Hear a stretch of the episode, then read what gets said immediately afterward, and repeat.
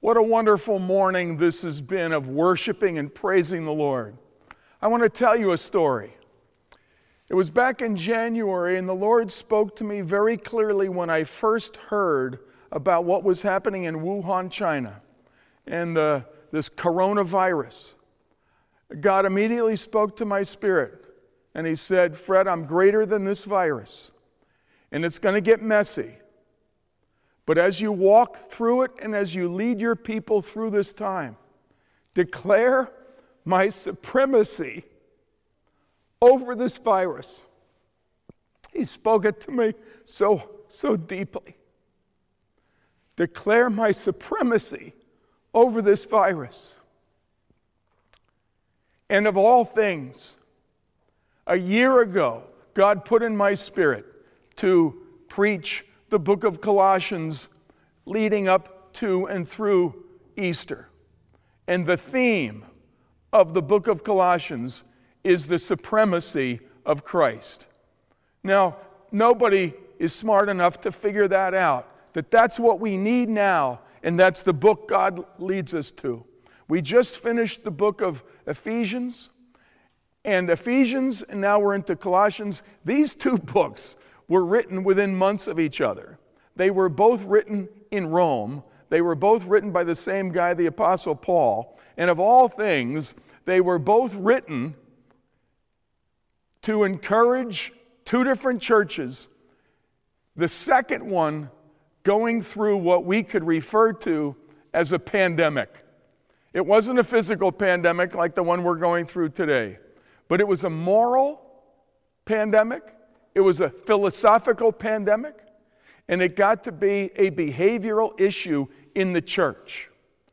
Now, I want to unpack for us the book of Colossians in an overview, but we're focusing today on one verse. It's Colossians chapter 1, verse 18. In fact, only part of the verse, it's eight words. And here are the words that in everything he might have the supremacy. And it's talking about Christ, that in everything he might have the supremacy.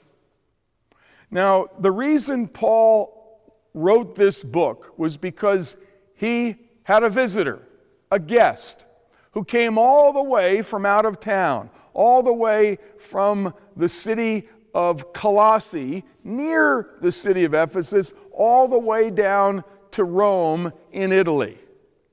It was the pastor of the church in Colossae, and his name, of all things, is Epaphras.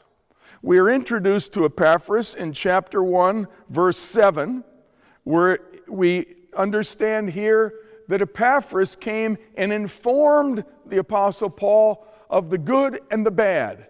But in the middle of the moral pandemic, Paul had a message for the church. And then we see at the end of the book again referring to Epaphras in chapter 4, verse 12. And there it appears that initially Epaphras brought the news of what was going on in the church to the Apostle Paul. And then, after Paul writes the letter, he becomes the letter carrier to take it back to the church in Colossae. But what is the message? The message for this church that's experiencing a philosophical or what we would refer to as a theological pandemic, to the church that's experiencing a moral, ethical pandemic. They are experiencing uh, dishonesty, all kinds of corruption, and all kinds of a, a bad worldview had infiltrated the church. The message of Paul to the church in crisis in Colossae is the supremacy of Christ that in everything he might have the supremacy. Now, when it says the supremacy, or as it says in some of our translations, that he might have the preeminence, the word preeminence or supremacy is the word that literally means to hold first place. To hold first place. It would be in the NFL, it would be to hold the Lombardi trophy. Uh, for hockey fans, it would be to hold the Stanley Cup.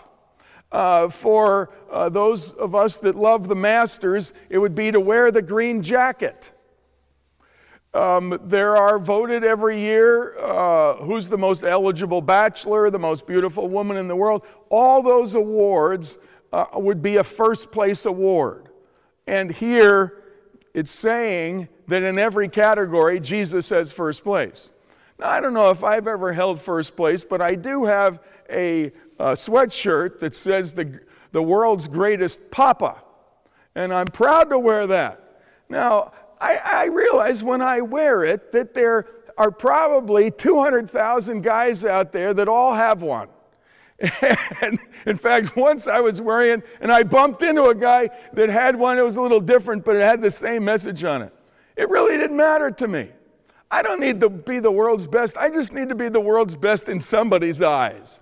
And in the eyes of a few of my grandkids, I think I may be uh, uh, the best, or at least tied for first with my uh, the one with whom I share a papa. But it's saying here that Christ, in all things, that in everything he might have the supremacy. Now think about this the supremacy. So he might not be the most popular on every uh, college campus or in every high school, but, but he would be the one with greatest influence, the one who deserves the supremacy over every high school, over every middle school, every primary school, over, over, over every industry, over every sports team. Uh, he's clearly the richest man in the world.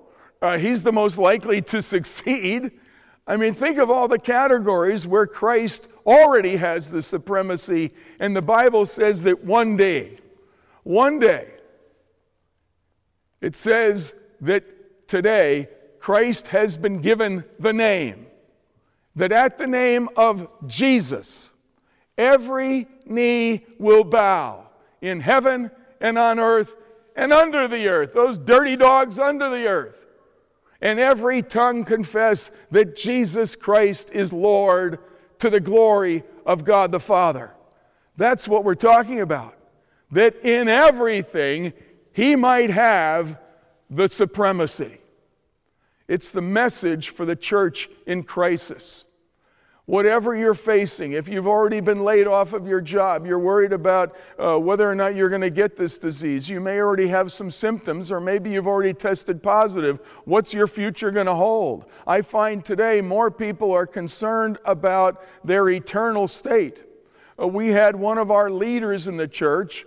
He's a man who, who has been a leader in our church for many years. He's well respected. This week, he got a phone call from a man he hadn't seen for some time.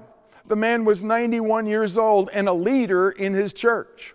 He asked uh, the man in our church, he said, um, What would you tell someone who was in a, a, a nursing home and about to, uh, to face eternity? And our friend asked a few more questions and, and determined that the man was asking really for his own benefit. And he shared with him that Jesus Christ is the way to have eternal life. And that day, it was just this past week, that that man prayed to receive Christ and eternal life. And in his life, God became the supreme, the number one who held the, that trophy in this man's heart. By the end of the conversation, my friend asked his uh, older friend, he said, Now, do you know for certain that when you die, you will go to heaven? And the man said, For the first time in my life, and he broke down, he said, For the first time in my life, I know for certain that when I die, I will have eternal life. You see, that is the supremacy of Christ. But what we find in the book of Colossians and really throughout the entire Bible is that life works best when Christ is in charge. Now, Christ does not usurp that position of being supreme over your life any more than he usurps it over mine or anyone else. In a sense, God is a gentleman. He, he waits for permission. And, and yet, he did something. And what we're going to see here in the book of Colossians in the days to come is what Christ did for us to earn the rightful place of supremacy over everything. No, Christ is the one who loves you. He's the one who died for you. You know, when we think about the supremacy of Christ and we think about what Christ has done, one of the most beautiful pictures, and our minds can't help but think of that statue that stands in Rio de Janeiro, the picture of the exalted Christ. It's a statue that's referred to as Christ the Redeemer. It's, it sits on top of the hill. It's a mountain. It's Mount Corcovado. It stands tall on that mountain. The arms of Jesus the, in, the, in the statue are stretched open wide.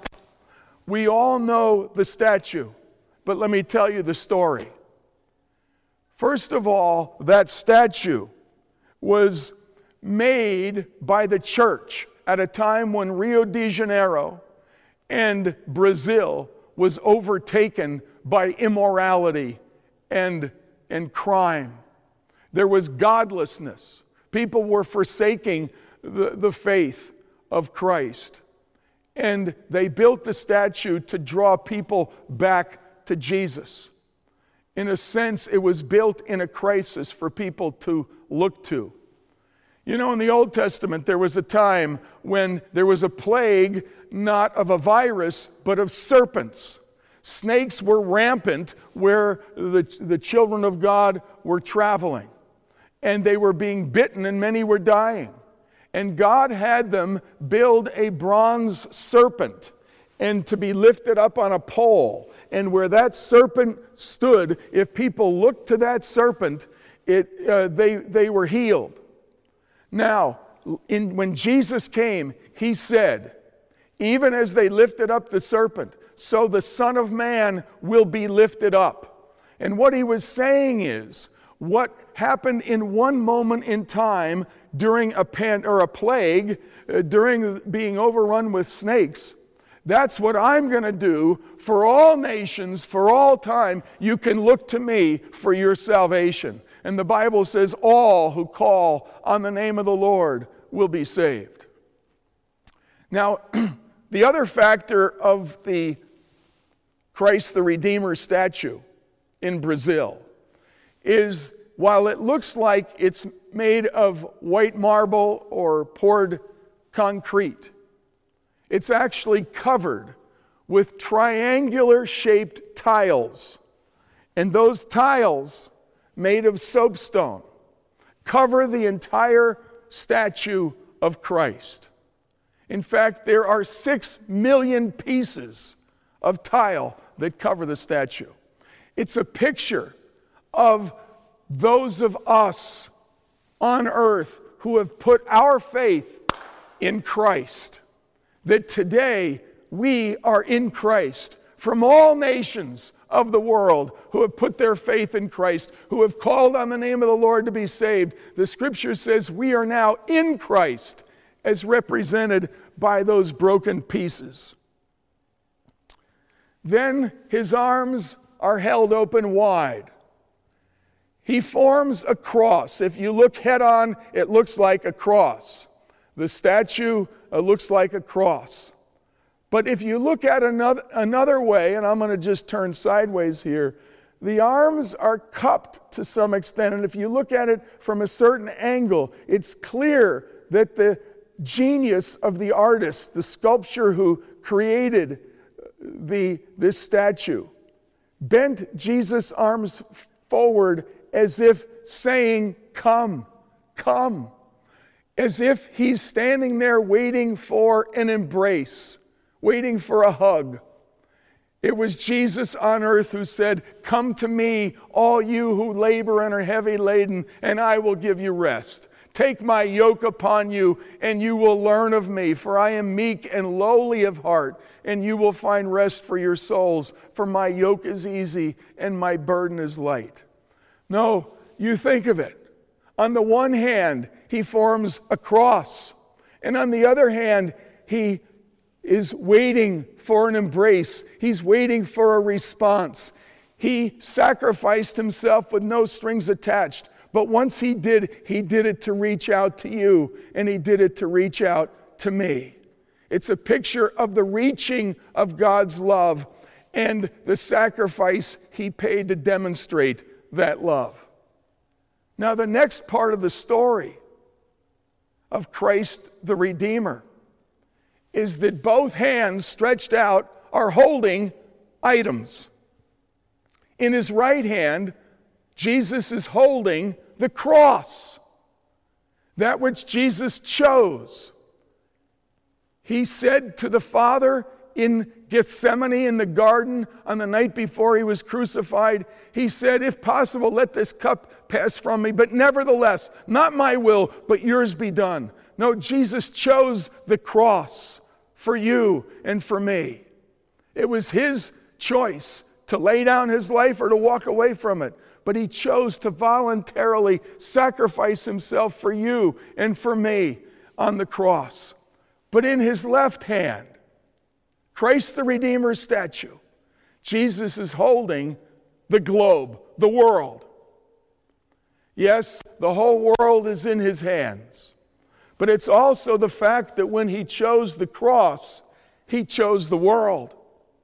He went to the cross for the sake of the world. And the same hand uh, that reached out for the cross reached out to take your sins.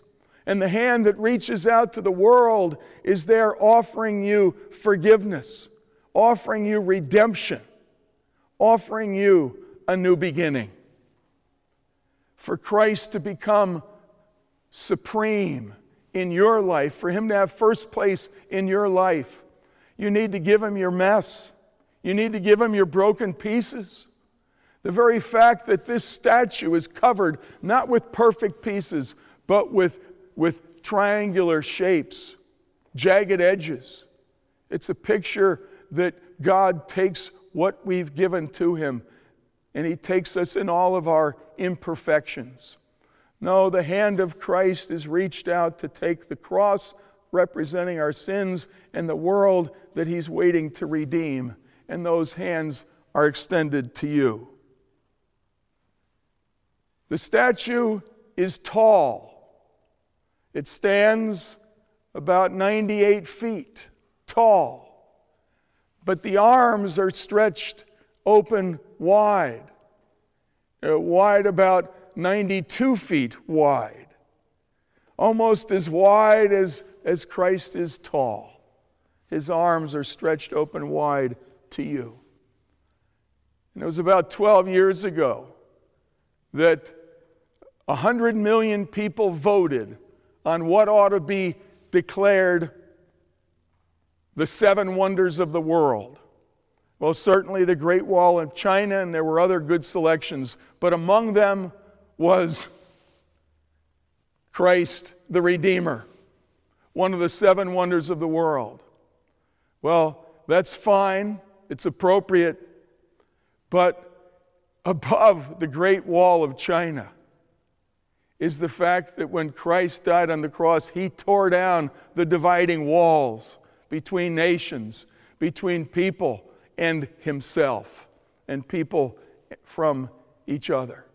No, the Lord is supreme, He has first place. Someone said, and appropriately so, the one who has Christ has everything. The one who has everything except Christ in reality has nothing. And the one who has Christ and everything has no more than the one who has Christ and nothing. Think of it that in everything he might have the supremacy. I think of the words to the hymn written by St. Patrick. St. Patrick has been somewhat misknown, but St. Patrick was really not Irish, he was British. He was captured by violent slave owners and sold into slavery in Ireland. When he was freed at the age of, and he spent six years as a slave. After six years of slavery, he was released at the age of 22.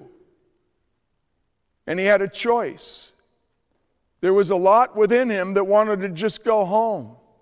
But first of all, God said, You need to forgive. If you don't forgive, you're never going to be free. And he forgave. He made a choice to forgive those that abused him. And then God spoke to his spirit and, and, and he gave Patrick a choice. You can go home and I'll bless you. But if you want an, an adventure, if you want to see the supernatural, stay here in Ireland. And he did. He invested his life in reaching people for Christ in Ireland. In the course of his life, he led tens of thousands of people to Christ. He planted, and I, I researched this several times, and in several different sources, it all says the same. He planted not one church, not 10, not 20, not 100. He planted 365 churches. 365 churches all across Ireland. And before St. Patrick died, he led to Christ, the King of England. And he wrote these words Christ be with me, Christ within me, Christ behind me, Christ to win me, Christ beneath me, Christ above me, Christ in quiet, Christ in danger, Christ in hearts of all who love me, Christ in mouth of friend and stranger.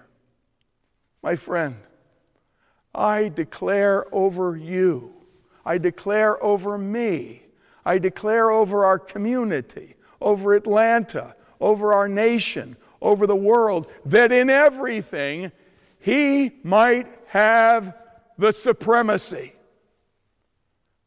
Now, if you have been concerned about your own mortality in light of the death rate that we're now learning about through COVID 19, I want to point you to Christ the Redeemer.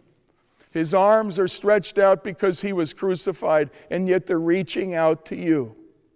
In his one hand, he holds the cross because he chose the cross, but in the other, he holds what represents you. He holds the world. And won't you today open your heart and receive Christ? Receive the supremacy of Christ in your own spirit, in your own life, over your your present over your future, whatever it may hold, over your family, over your finances, over your resources, over your career. No matter what age in life you are today, I declare over you that in everything He might have the supremacy. There's no greater blessing. I want to give you an opportunity right now as we have heard the word, now it's time to respond to the word. And I want to give you the opportunity. Jesus said, Come to me, all you who labor and are heavy laden, and I will give you rest. God has warned us about this virus long before it has come. And Christ is supreme over this virus. Christ is greater than COVID 19. But in these circumstances that we're facing, God may have used the circumstances of these days to draw you to a full surrender of your life to the supremacy of Christ. Would you pray with me right now? Make this prayer your own. I'm going to say it so you can repeat it right where you are. Father God, I declare the supremacy of Christ I come to Jesus and I open my heart. I wasn't made to run my own life independent from God, and today I repent. In some ways, I've made a mess of things. But Christ came to take all the broken pieces of my life. Christ came to give me rest. And I open up the door of my life and I receive Christ in me, the Redeemer. Forgive me. Give me a new beginning. Restore my life. I receive right now forgiveness. I receive the supremacy of Christ. I put my life under the supremacy of the beauty of Christ and the redemption of Christ. Amen. Church, at this time, we're challenged in many ways, but God has been so faithful. God is stirring up shepherding like we've never seen it here in our local church and in churches all over the world. People are staying connected through, through uh, their devices and through much technology. And God bless Lilburn Alliance Church today as we give our offering to the Lord today. I want to just bless you for those that are giving through direct deposit or online giving or through the mail. Father, we pray that you would deliver us in this time from fear, that our, we would not worship with a clenched fist, but with an open hand, that we would continue to give to you generously, even as you have given to us. Father, we bless each other. We pray that you are our provider, and we ask you to provide for all the needs of our church family. And Lord, that you would receive the glory for those offerings that are given today and through the week to the honor and glory of Jesus Christ. Amen.